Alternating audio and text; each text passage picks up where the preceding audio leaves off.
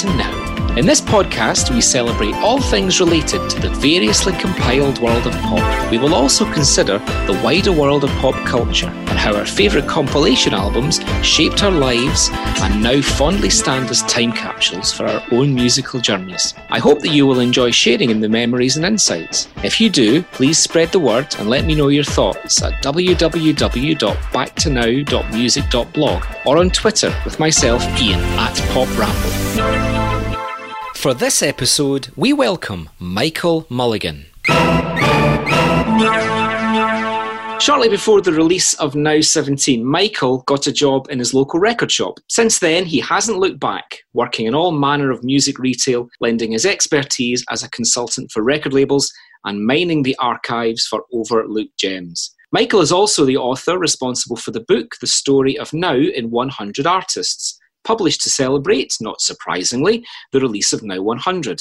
And most recently, Michael contributed the insightfully crafted sleeve notes to the soundtrack reissue of Julien Temple's 1986 film adaptation of Absolute Beginners.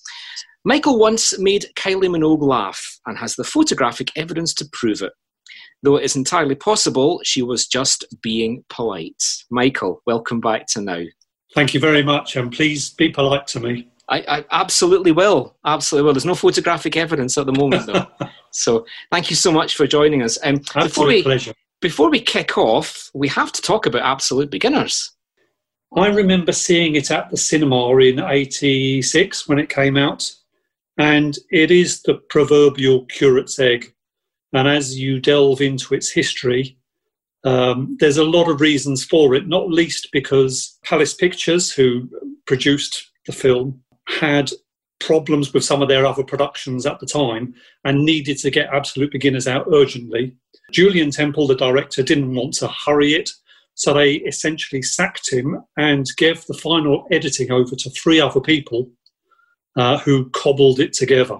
Uh, and I think when you watch it now, that's pretty obvious. But if you watch the music elements, and particularly things like the Ray Davies sequence, Quiet Life, there are some brilliant pop videos in there. So if you look at it as a collection of half a dozen fantastic pop videos, and then there's some great little dance sequences, and then you listen to the soundtrack in isolation, and there's things like Jerry Dammers' first film score piece, this big jazz number with orchestration by the legendary Gil Evans. They're wonderful things. They are really, really wonderful little 80s pop gems. And, and, and say what you like about the film, but I think it's a fantastic soundtrack album. It's one of these projects and concepts that has a lot of love from lots and lots of people. And regardless of how it obviously did at the box office, there's no doubting the musical heritage in there. It's fantastic. And and the other joy is, you know, I'm I'm looking at it and thinking, I love the Ray Davies track. I got the pleasure of speaking to Simon Booth from Working Week when I was writing the sleeve notes. Uh, and he also co-wrote the Sade track, and he's got very fond memories of it. Uh, I got to speak to Ed Tudor-Pole of Tenpole Tudor, and they had nothing but good things to say about it. And, and it's wonderful little soundtrack. But then what you find is you put out anything that's highly regarded by the avid Bowie fan base, and that's it. It it has a life of its own, you know. And you start getting these messages from Bowie diehards and telling you how it should be and what it should be, and you know, it's it was it was a it was very much a labour of love, that's for sure. I obviously knew quite a few of the songs. I bought the DVD, I bought the Blu-ray a couple of years back when it was reissued, and it was fantastic to watch it again. It is it is such an explosion of colour, um, and it captures that period really, really well. But the the reissued album is it's just fantastic and it flows incredibly well. Yeah, Clive Langer and Alan Winstanley, um, they were supposed to be working on a new Madness album earlier this year. That had to be scrapped, so I had some of their time. And they told me some wonderful tales about meeting David Bowie, recording the title track but I thought the, the most pertinent comment they came up with it it's absolutely the peak of their production career. They think that title track is the best thing they've ever done, and you can hear it. You know, it's just it, it's a wonderful thing. There's a fantastic piece in the sleeve notes that you wrote where Bowie brought the demo to the team yeah. and said, "Here's the demo. Do with it what you want." And basically, the team turned around and said, "There's hardly anything we need to do to this." I think they said to me, Who records demos at Abbey Road? This is Bowie. So he, he hired a studio at Abbey Road to record the demo and got his working band in around him to play on it. But because it was for a soundtrack, they came from the basis that if they do a 12 inch mix, for want of a better phrase, then they'd have all of the orchestral motifs and keys that they could slot in elsewhere in the soundtrack. I'm not a huge fan of early 80s 12 inch singles in particular because it tends to be the instrumental version and then they do a bit of cut up and dub and then they go into the 7 inch version and you think, really? What was the point? I think you touched on this in episode two with Simon actually. But when you bring new musicians in and you write new bits just for the 12 inch mix as they did for absolute beginners, then it becomes something a bit different and a bit special. And, and obviously, we're talking about Bowie, the big suit years, and he was very much lost in film and soundtrack world at that time. I really loved 12 inch mix of um, When the Wind Blows as well. Yes. I think it's another one that works fantastically well. So he did go down some strange little cul-de-sacs every now and then, but talent will out, and the man had it in, in bucket loads, didn't he? So. You know, I, your previous guests have, have, have, both said, I grew up in a house surrounded by music. Well, I'm actually the opposite. Other than wonderful Radio 1, there wasn't a great deal of music in our house. I think for the first maybe 10 years of my life, we probably didn't have a record player, or sporadically at best. Um, my father came over from Ireland in the 1940s and, and he liked Jim Reeves and he thought that Val Doonican was the funniest thing ever.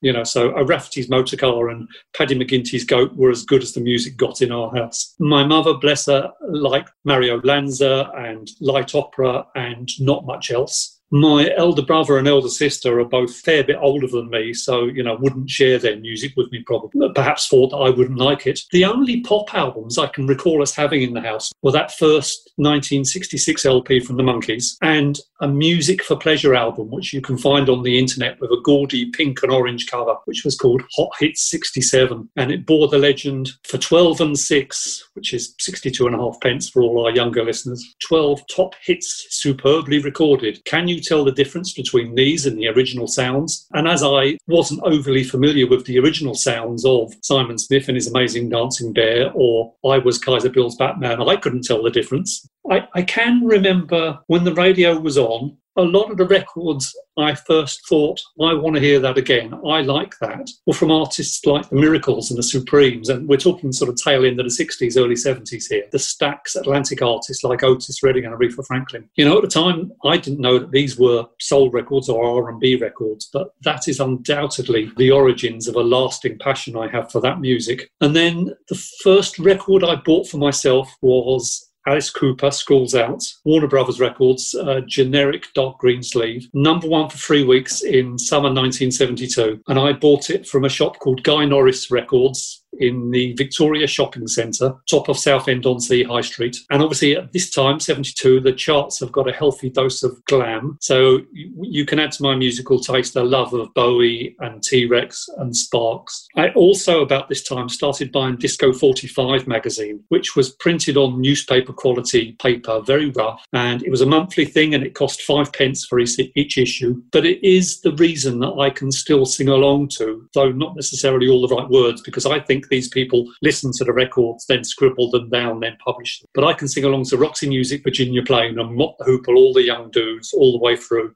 Um, and then growing up in Southend, if it wasn't compulsory, then it was certainly a source of local pride to love Dr. Feelgood and the Kursaal Flyers, and, and then later on Eddie and the Hot Rods. You know that was that was in your Essex DNA. Uh, and then I guess as much as everyone, and, and you know, the reason that compilations loom large in many of our lives. The main influence on a lot of my early buying choices was cost. So a lot of my earliest purchases were either X chart singles or budget price albums. And into that latter category, you can put things like Pink Floyd Relics, which was a music for pleasure album yes, at the time, was, £1.99, and Genesis Live from 1973, which again I think was sort of 199 when other albums were 399 or something. So onto soul and glam, you can now put an early penchant for prog rock into my young but broad taste as well. I can remember my music for pleasure copy of Relics. I had it on cassette. Bought it a lot, um, a lot later, and it's interesting. We're going to look today at specifically 1990. And at that point, I think I think cost was still a fighter to me, to be yes. honest.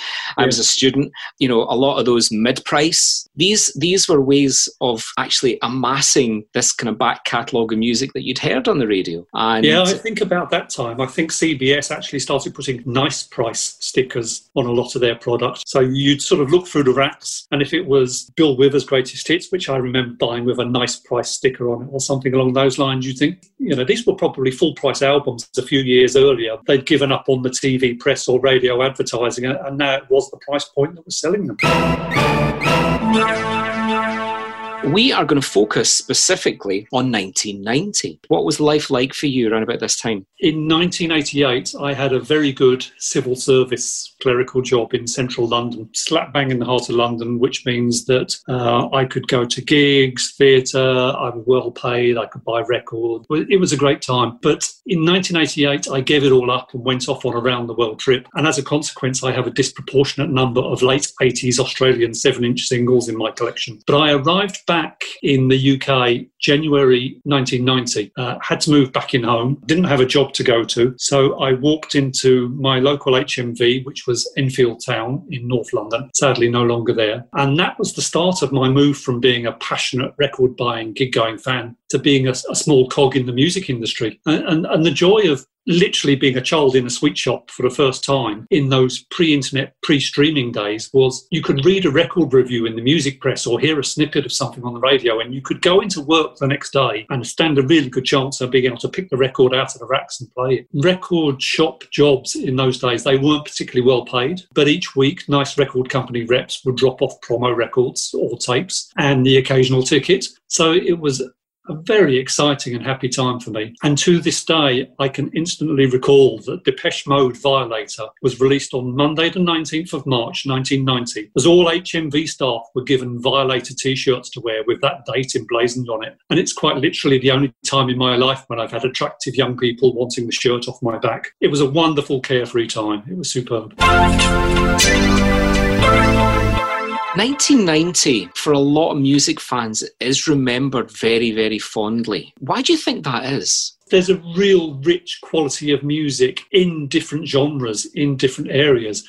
And, and I, I think we'll probably come on to this later, but that's one of the reasons that you had series like Deep Heat, which were doing so very well, and Indie Hits, was doing very well. So you had mainstream pop, had some great stuff in it. You had dance pop, which might usually be the collective of a completely different market, and then you know the NME reading indie pop market. And yet there was, if you you know, let's do those three as a Venn diagram, and let's have mainstream pop, let's have indie pop, and let's have dance. There is a wonderful overlap in the middle between a lot of those. And it creates some really fantastic, rich, timeless music. It also helps, it was a very warm summer. The thing that looms largest in 1990 is Italia 90.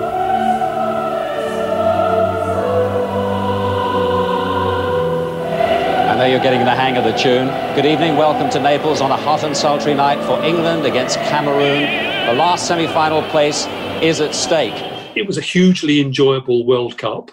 You know, there's lots of moments that people look back on even now and say, yes, I can remember it. Whether they can remember it, because much like the top of the pops repeats, you know, it's happened so often that they've told themselves they can remember it. The other obvious Italian influence on pop culture that year is Italo House and then it survived the, the controversy around who was actually singing on Black Box Ride on Time.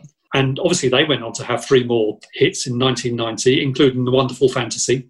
And then, you know, in that same Italo House thing, you've got the 49ers uh, and Touch Me and an FPI project with their version of Going Back to My Roots, JT and the Big Family with Moments in Soul, which mixed yeah. the art of noise and Soul II Soul. And we've still got the ripples coming from that momentous top of the pops in November 89. The Stone Roses performed Fool's Gold, followed by the Happy Mondays and Kirsty MacColl performing Hallelujah. And then All Things Manchester are going to reach their zenith in May 1990 when the Roses play Spike Island. In some respects, you know, we could argue that 1990 started in the autumn of 1989. Dance music had actually was charging towards the mainstream. There was that new decade, there was that feeling of something new happening and all of these things seem to collide, and you can see it in the music industry, in the pop market, and it was it was that freshness and newness of kind of everything coming together, and even as well. Um, the early creation records that were coming out. You know, yeah, there's a couple of great early creation dance comps, isn't there, as well, which unfortunately you can't get anymore. But God bless him, the late great Andrew Weatherall was really, you know, coming to the fore then, absolutely on a roll. I think one of the records that sums up that that time for me is is Boca Juniors, Raise. Yes. Which has yes. got that beautiful house piano introduction.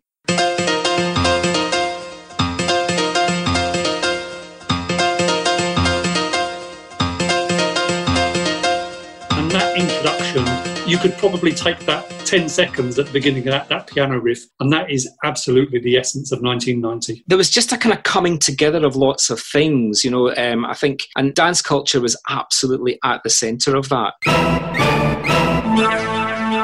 Was looking back at the um, at the main album charts of 1990. It's quite an interesting eclectic selection as well. Yeah, but again, you know, we come on to now 17, and you've still got the senior figures are people like Tina Turner and Phil Collins, both who had been on now the very first volume, you know, and they're still on now 17 in spring of 1990, and they're still propping up the top of the album charts as well in 1990. So, yes, you've got Sinead O'Connor breaks through into the mainstream, and you've got some really interesting stuff coming through. You know, as, as preparation for this, I actually started to think, can I do my top 10 albums from 1990? And the answer is, I can do my top 10 albums as of this moment. One of the first cassettes I was given when I was in that HMV store was Go Discs cassette, and a wonderful Scottish band called the Trashcan Sinatras from Kilmarnock. Oh, fantastic, yes. Hand on heart, remain one of my favourite bands ever. And their brilliant debut album, Cake, is probably in my, you know, my all-time favourite albums. And they're still one of those bands who every few years they'll come and do a gig over here, and I will be there. I will absolutely be there. They might be Giant, Flood, which obviously has got Birdhouse in Your Soul, which is fantastic. Uh, Lightning Seeds, Release Cloud, Cuckoo Land, Charlatans, Some Friendly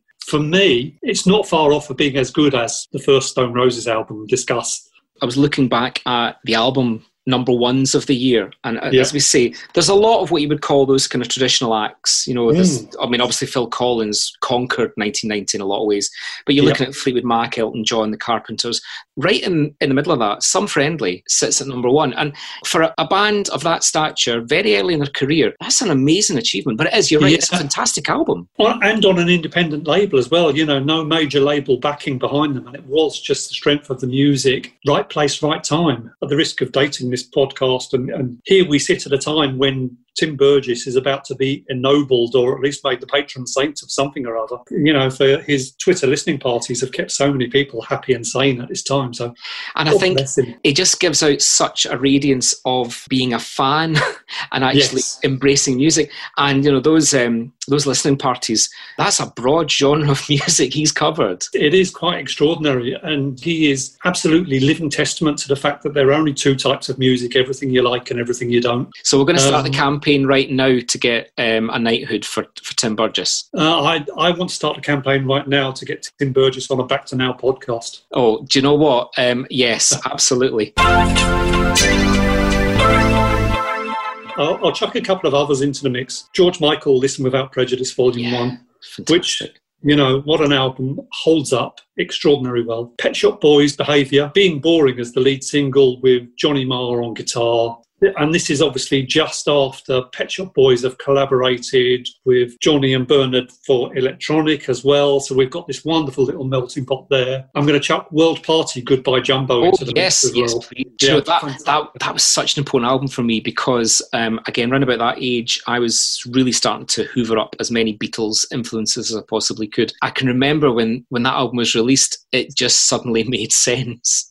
Yeah, well, if you're hoovering up Beatles influences, how about Jellyfish and Belly Button? Michael, we we could do an entire podcast on that and Spilt Milk. I have spent the last 30 years basically just evangelizing, but yeah. uh, oh, just fantastic. Slightly differently, Prefab Sprout, Jordan the Comeback. Probably for me, a better album than Steve McQueen. Matthew Sweet, Girlfriend, Yes. Blow Monkey, Springtime for the World, when they discovered Ibiza and, and went a bit dancey. Wendy and Lisa, Eroica. Absolutely. Don't try to tell me is just, if that had been a Prince single, it would have been absolutely huge. Um, my last one, and we'll get back on track Mary Coughlan, Uncertain Pleasures. It reminds me of going to Wendy May's Locomotion Club at the Town and Country Club in Kentish Town.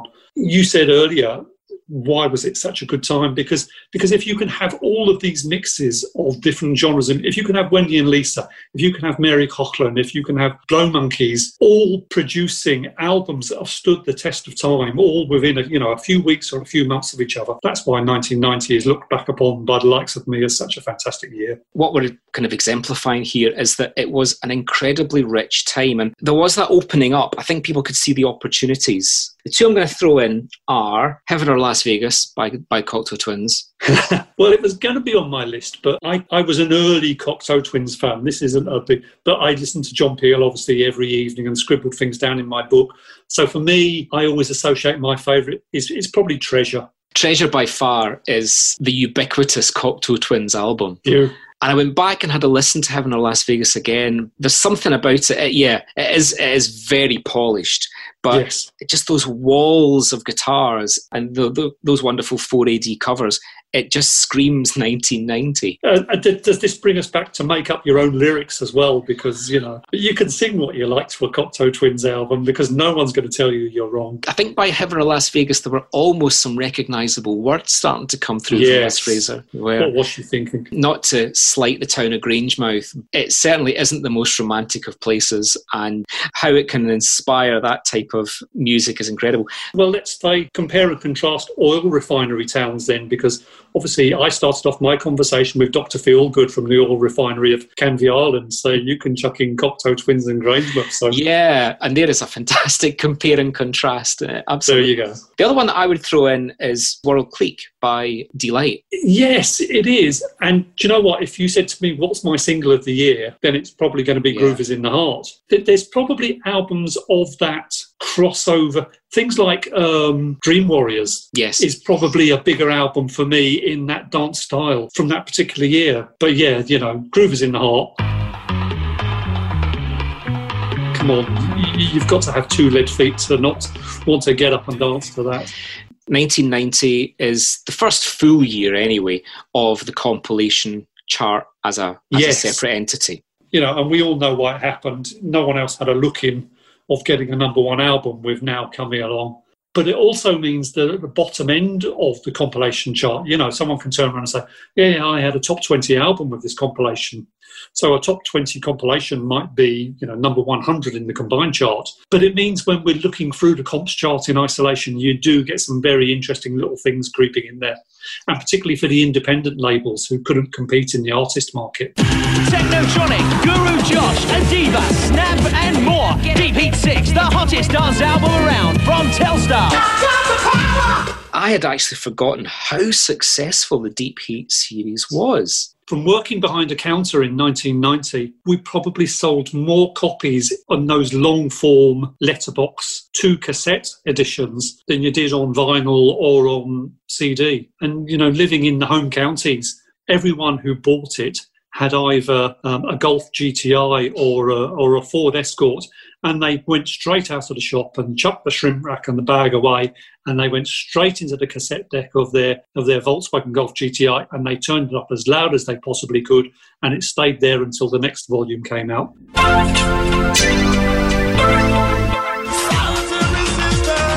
17 with Adamski, the chart-topping single from the number one album. Now 17, step on it. So now 17, lots of uh, one appearance wonders on Now 17, which always makes for an interesting compilation. I estimate there's about 16 acts on Now 17 that never appeared on another numbered volume. And that excludes featured artists like Lindy Layton and MC Eric. And on the subject of MC Eric Martin, a Welsh rapper who collaborated with Technotronic from Belgium and also from Belgium's contribution, don't miss the party line from Bizz Nizz. And the two guys behind Bizz Nizz are going to be responsible for 2 Unlimited um, in a couple of years' time. So we hold them responsible for eight appearances between now 20 and now 30 2 Unlimited had. It's almost a World Cup of, of pop here. We can't Germany, We've got Germany coming up next. Yeah, Germany's I mean, contribution is Jam Tronik and their dance version of Another Day in Paradise. And you know what? This podcast is is going to be on record, but so I'm going to go on record and Jam Tronik, Another Day in Paradise is dreadful. I was wondering um, which way you were going to go there, Michael. I really was for a second. You had me hanging. I love actually on the on the sleeve notes. It actually describes Jam Tronik's version as the house pop version of Phil Collins because you can't dance to it. You know, you think what you like about Phil Collins, but they do him an absolute disservice here. It's dreadful. That's side three, or sorry, record two, side one, give it its full title. Technotronic featuring MC Eric. I'm still getting over the Welsh connection. Fantastic. Yep. Lonnie Gordon, yep. 49ers. Yep see if you can spot the odd ones out as we go along here. Jimmy Somerville, yep. Cliff Richard. I think at this point we'd like to bring Mr. Peter Selby back into the room because this is an Alan Tarney production, and, and, and if Pete were with us now, he'd be waxing lyrical about Alan Tarney's underappreciated contribution to pop music. This is actually Cliff's last appearance on a Numbered Now album. But do you know what? He has the last number one single of the year. It's his 100th top 40 hit do you think he's worried? If, if he's there between Jam Tronik and Jimmy Somerville, then he can live with it. God bless him. There's a wonderful finish to that side, though, where you've got Moments in Soul by JT and the Big Family and Mantronix and featuring Wondress, Got to Have Love. They are, they are two time capsules for 1990, aren't they? Yeah, very much so. Particularly JT and the Big Family, because it is Italo House. They are taking Soul II Soul. They are taking Art of Noise, both of whom, in their own right, pretty,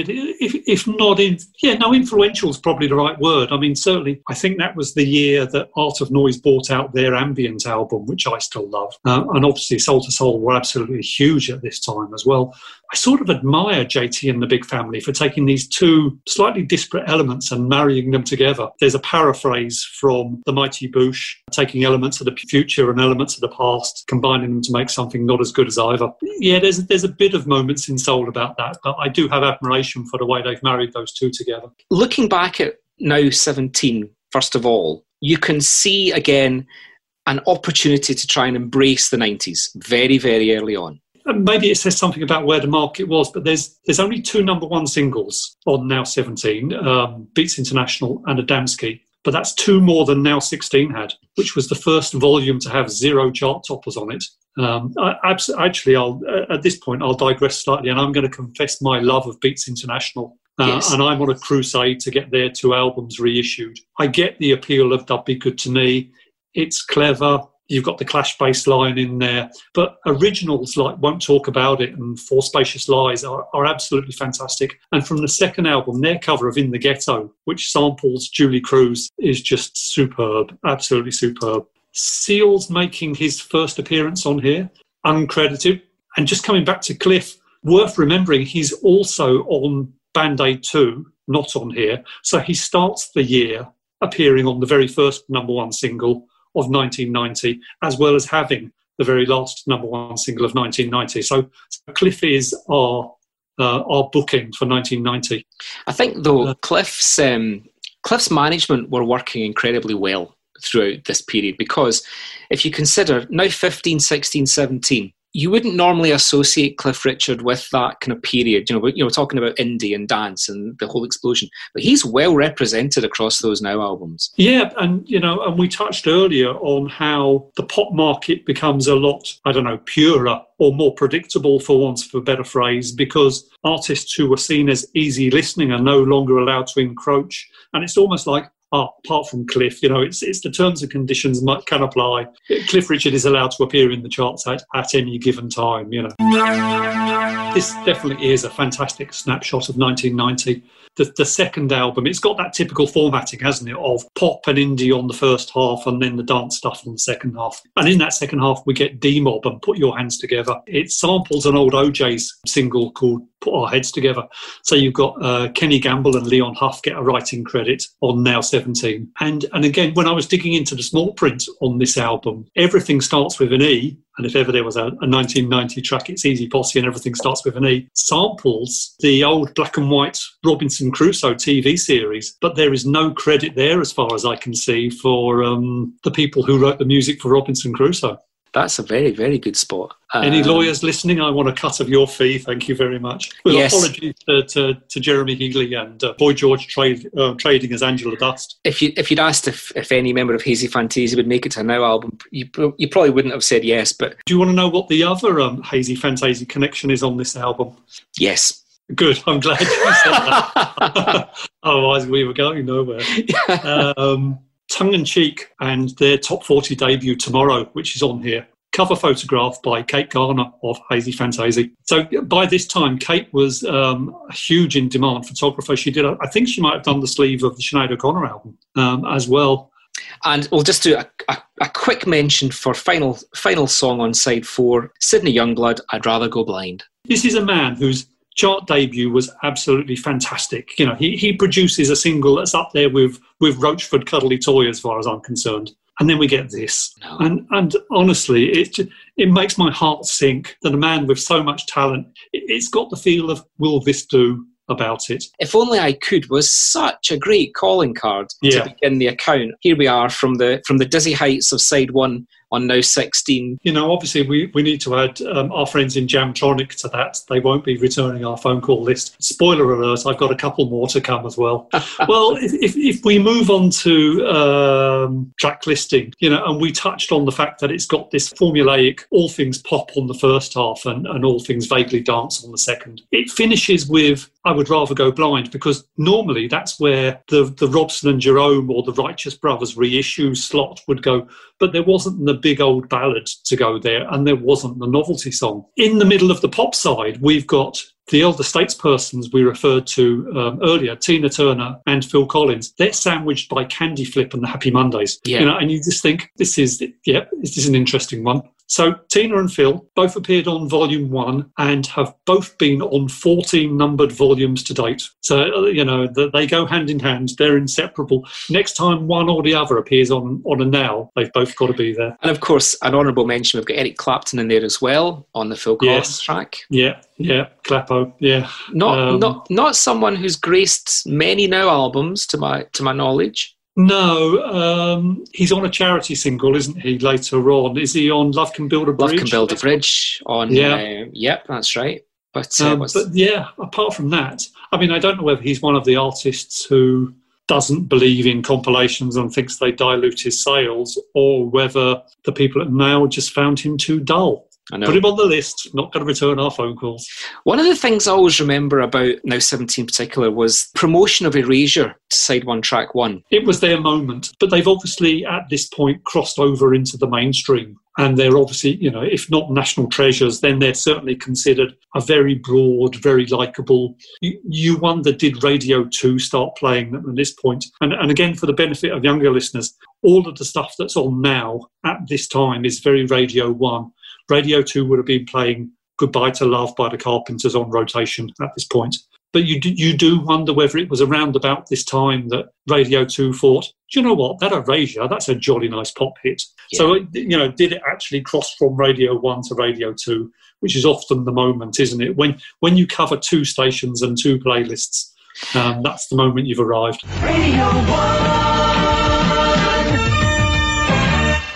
At this point of the evening, we welcome listeners on FM who've just joined us. Radio 2. Wild album, for me, certainly was the coming together of everything Erasure had been working towards. And it was such a rich, flowing, hit filled album. Good pop is good pop. And, you know, yeah, Blue Savannah's got all the right hooks in all the right places. I'll park it for the moment, but I've got another Erasure comment coming up in a minute. So. Oh, good. I look forward to it. I look forward to it. This album was released 23rd of April yep. 1990. A good high percentage of these tracks were either current or yep. were just about to be released, which I think helps because it makes the album really sail into the summer quite well. But at the same time, there's an interesting gap between now 16 and 17 and, and, and a few tracks that fall between the cracks. Yeah. So they came too late to be on now 16, but they were probably out of the top 40 by the time this came around. Electronic is a perfectly good example of that. Yes. You know, why, why wasn't electronic on this album? You, you can take the choir boys and, and bin them as far as I'm concerned if you can squeeze electronic on there. If we take out Faith No More, we'll take out the choir boys and we put in Getting Away with It and Fool's Gold, and suddenly you've got quite a run. you have. Obviously, um, Stone Roses never appeared on any numbered now, and I imagine by January 1990 they're knee deep in legal wrangles as well. So a lot of uh, the missing, tra- obvious missing tracks are down to to the Warner's CBS rivalry, I think. So now 17 is missing the first three number ones of 1990 Band Aid 2, Do They Know It's Christmas, which comes as no surprise. So then you have new kids on the block with Hanging Tough. They're a CBS artist. So if they're going to be on a comp, they're going to be on, on a hits album. Yep. Um, more pertinent, we're missing Kylie and Tears on My Pillow. This is a curious one given that they're on PWL, so not necessarily affiliated to one of the major labels. I Should Be So Lucky had been on Now 11. And, and later in 1990, she's going to come back on Now 18 with the brilliant Step Back in Time. Yeah. In between those, we miss out nine consecutive top five Kylie singles, including, especially for you and Hand on Your Heart, two number ones. Someone at PWL is no longer returning the phone calls of someone at Now. Do you think that's because PWL they had quite a successful run of, the, of their own hit factory at compilation albums, didn't they? Yeah, and do you know what? That probably is. But I think some of these hits, you know, were big enough. Someone who bought a PWL album isn't necessarily also going to buy a Now album. No, no, that's Certainly true. the other way around. And I think they could have got away with putting him on both. Um, and then you come to what March, April, and the fourth number one of 1990 is Sinead O'Connor. Nothing compares to you. It comes along later on, now 18. So I'm going to guess that Chrysalis decide to hold back until after the sales of her album. So yeah, you know, they, I think they're the obvious missing tracks, and and yes, we've already touched on electronic and how how we'd all love to have the Stone Roses on there, but yeah, not having four number ones in a row, very unusual for a Now album. It's uh, of interest to look at the now release schedule for 1990 because there was obviously a different plan of action happening. We only see two now numbered albums. I wonder whether Now's plan at this point was driven in part by the World Cup. It's a commonly held opinion in the music market that you don't bother to put out a big album when the World Cup's on because people only go grocery shopping, they don't go into record shops, they're less inclined to buy music. Now, obviously, in the day and age of streaming, that's changed, and it changed in the last couple of decades when supermarkets started stocking, stocking music as well. So, but at this time, you thought there's a World Cup on. It was a lovely hot summer. They probably thought, really, you know, are we going to put out another album? And it's also telling that there wasn't a hits album in the summer either, was there? It depends what you want to call it. Snap It Up 2. Yeah, but doesn't that come later? Doesn't that? Uh, yeah, it's 30th of July, so it is later Yeah. on. Yeah. And actually, there's a big gap between that and Monster Hits Volume 1, which was Yeah. actually tail end of 89. So Yeah. essentially, there isn't a hits album in the first half of 1990. So it does rather seem that everyone's avoiding putting their big players out into this market. But I also wonder if that's got something to do with the explosion of the dance album. This is Jam Hot. Now dance. 20 12 inch mixes, Technotronic, Beats International, and more.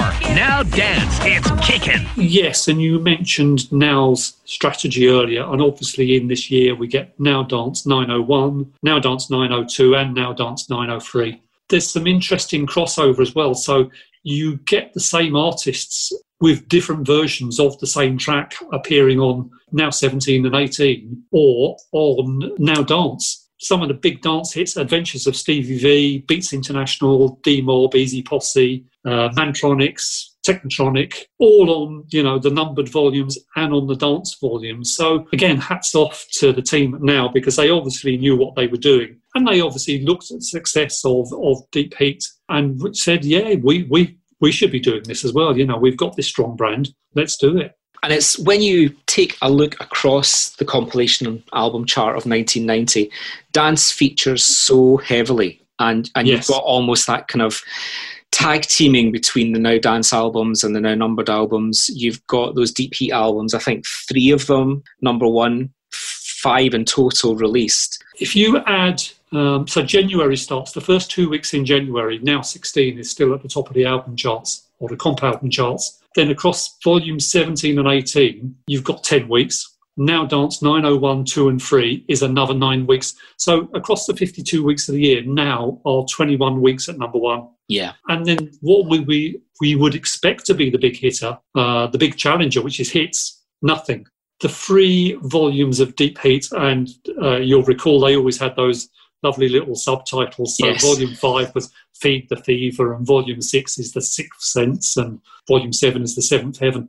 And then at the end of the year, they bring out Deep Heat 90 as a summary of the year as well. And then you can chuck in things like Smash Hits Rave, which again testifies to how much dance and pop were crossing over at this time. A&M now part of Universal, put out an album called Slammin' yes. with a baseball player on the front.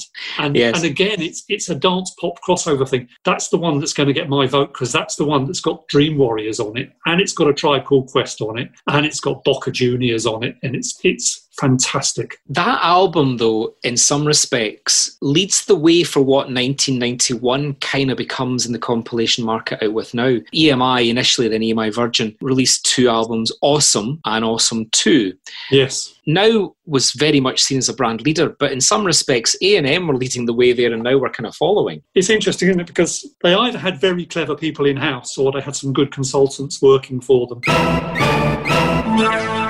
1990 is one of those years as well where there's quite a few one off compilation albums that stand out from the rest of the players. There's a few that pop up in, and I guess this is one of the joys of separating out the comps chart from the artist chart is you do get to spot these little things. As I mentioned before, I'm working in stores. And at the tail end of 1990, the expectation was you're going to be playing Now 18 and Now Christmas on an endless loop. That's all customers want to hear. Uh, that's what gets the money out of their pocket. Yet Chrysalis at this point give us Red Hot and Blue, uh, which is an album of Cole Porter covers, and it was issued to raise funds for AIDS research. It is the proverbial curate's egg. Not all of it works, but you've got artists like Neneh Cherry, you've got Sinead O'Connor, who obviously was a Chrysalis artist, a really good contribution from Fine Young Cannibals, David Byrne, the lowercase KD Lang, and, and here they are again, our old friends Erasure. There's an awful lot on there to enjoy. And whilst as a title, Red Hot and Blue is one off, it does spawn a few Red Hot and Blue themed albums. Two years later, we get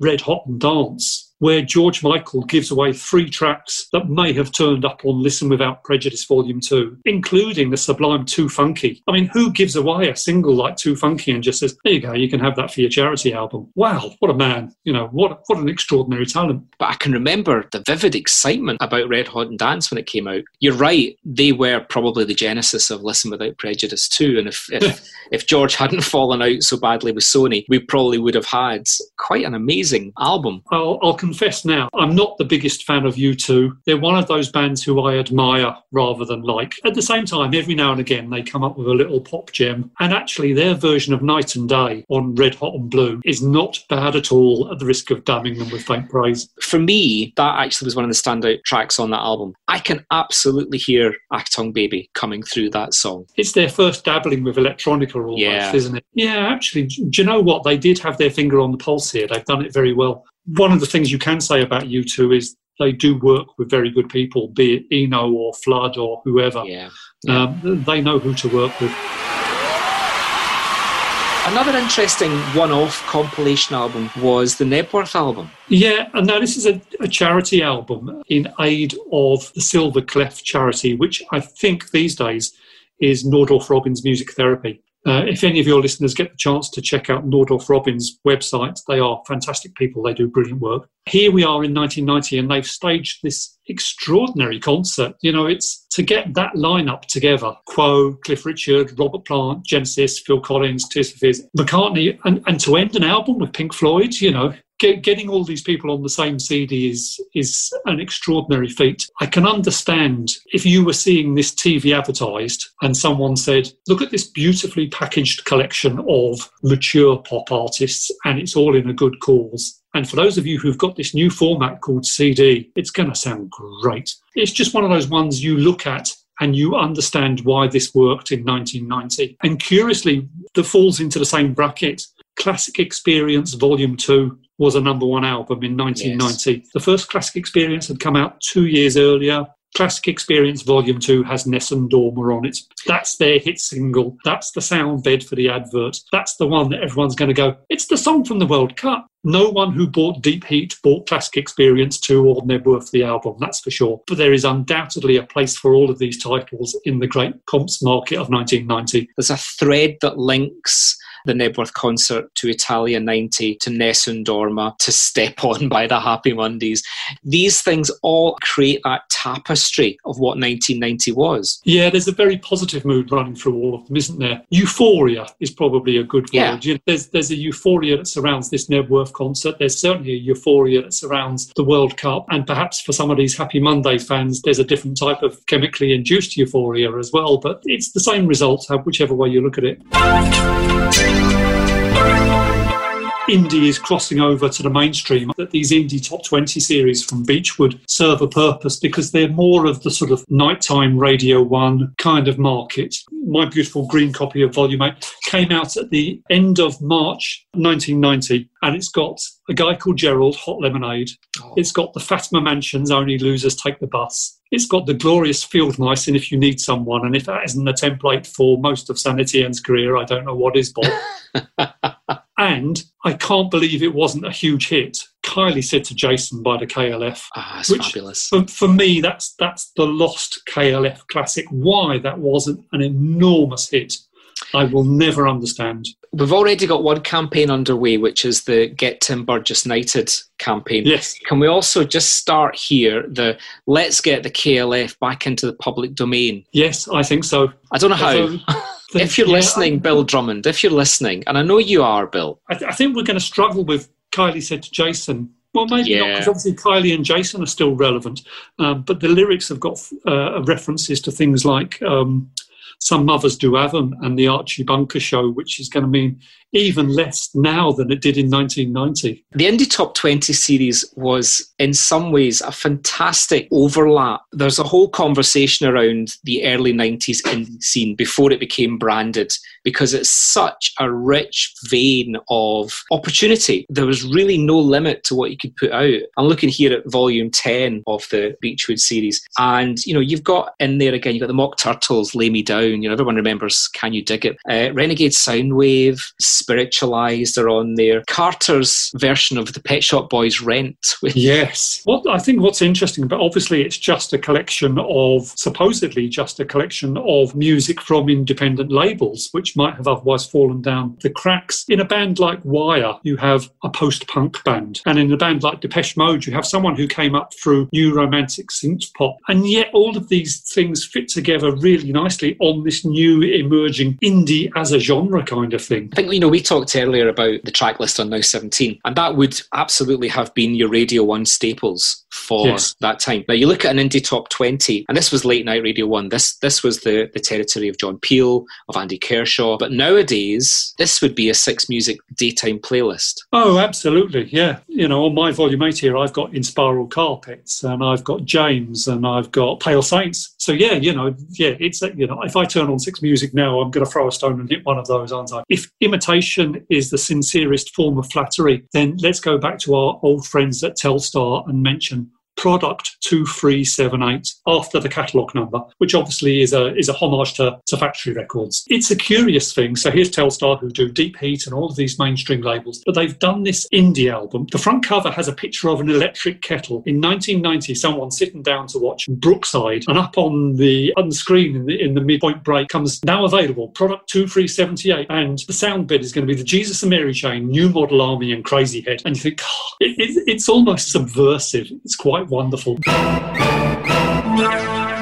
There's a three in a row that starts the B side of the first LP. Yeah. Happy Monday, Step On, followed by Primal Scream Loaded, followed by Depeche Mode, Enjoy the Silence. That's a, a, brilliant snapshot of 1990. And I'm going to throw this out there. I think there's a good argument, potentially the best singles that each of those acts made discuss there will be plenty of people across social media will be more than happy to pick up that oh, good, gauntlet. Good, You know, let's have a healthy debate.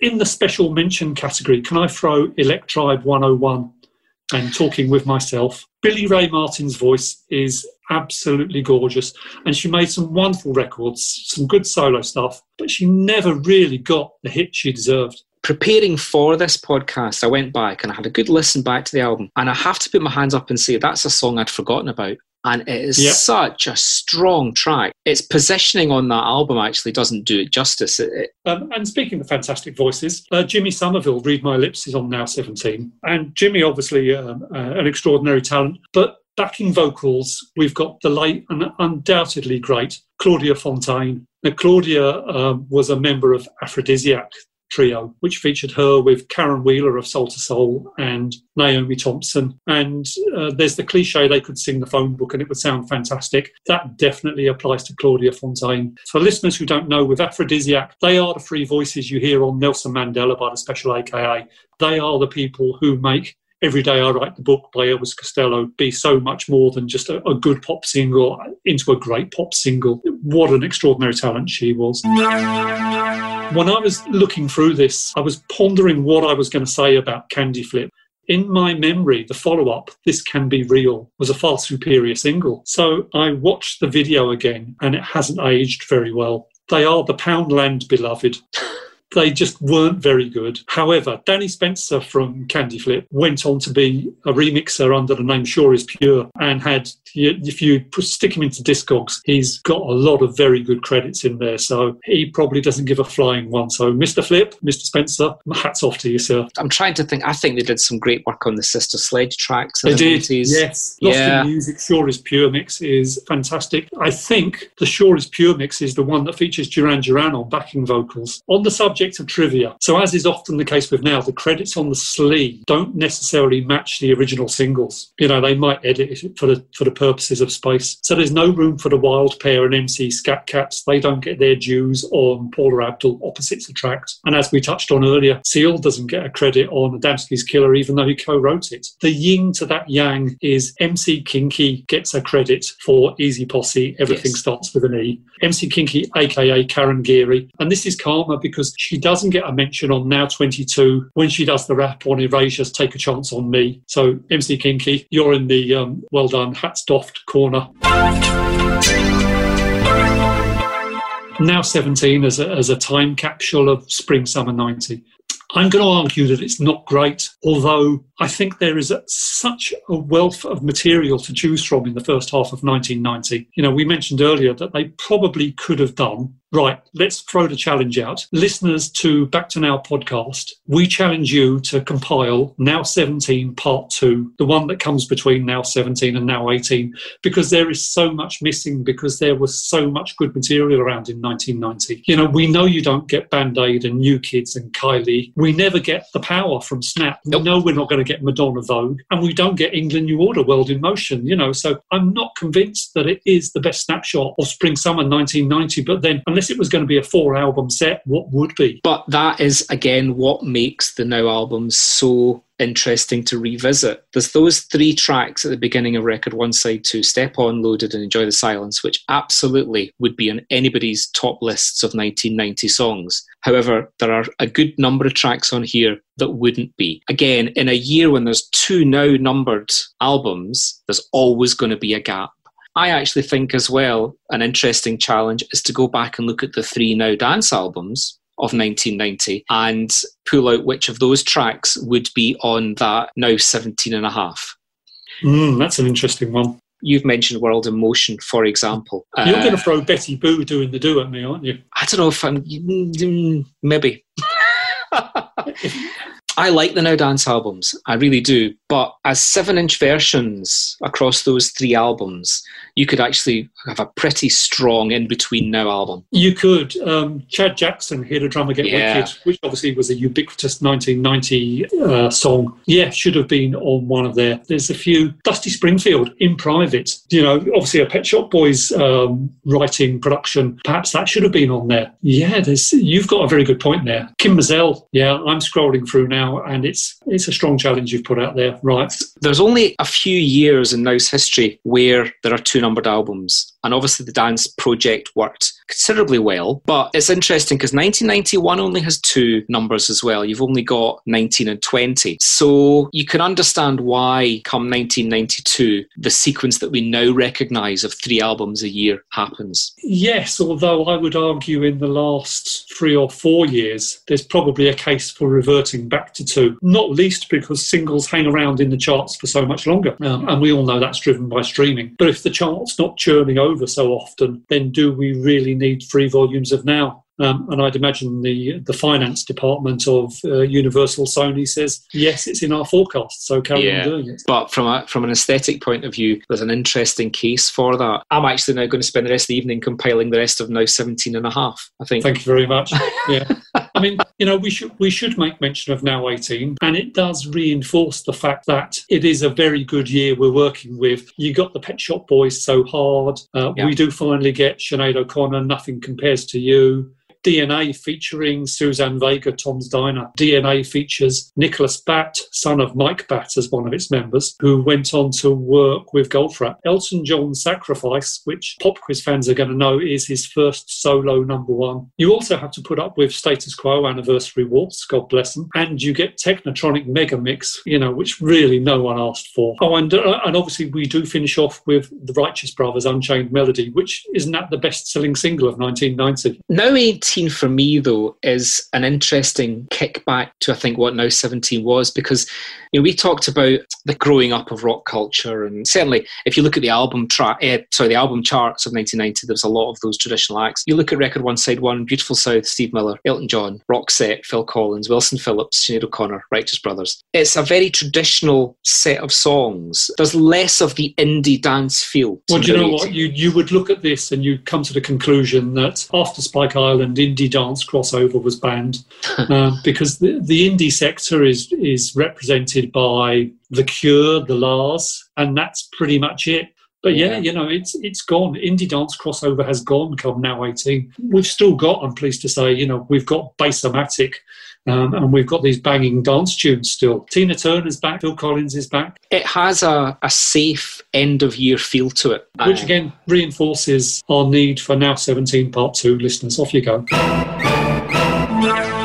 my summary is, is, is very short and sharp and to the point. The first half of 1990, uh, I am a new career in a new town, to quote David Bowie, and it's a hugely exciting time for me. The music just got better and better because you know we talk about those albums that come in the second half of the year shop boys george michael etc etc prefab sprout jellyfish the music gets better and better throughout 1990 there's some fantastic stuff there so a wonderful wonderful year and i commend it to the house Michael, thank you so much. My pleasure. Thank you very much, Ian.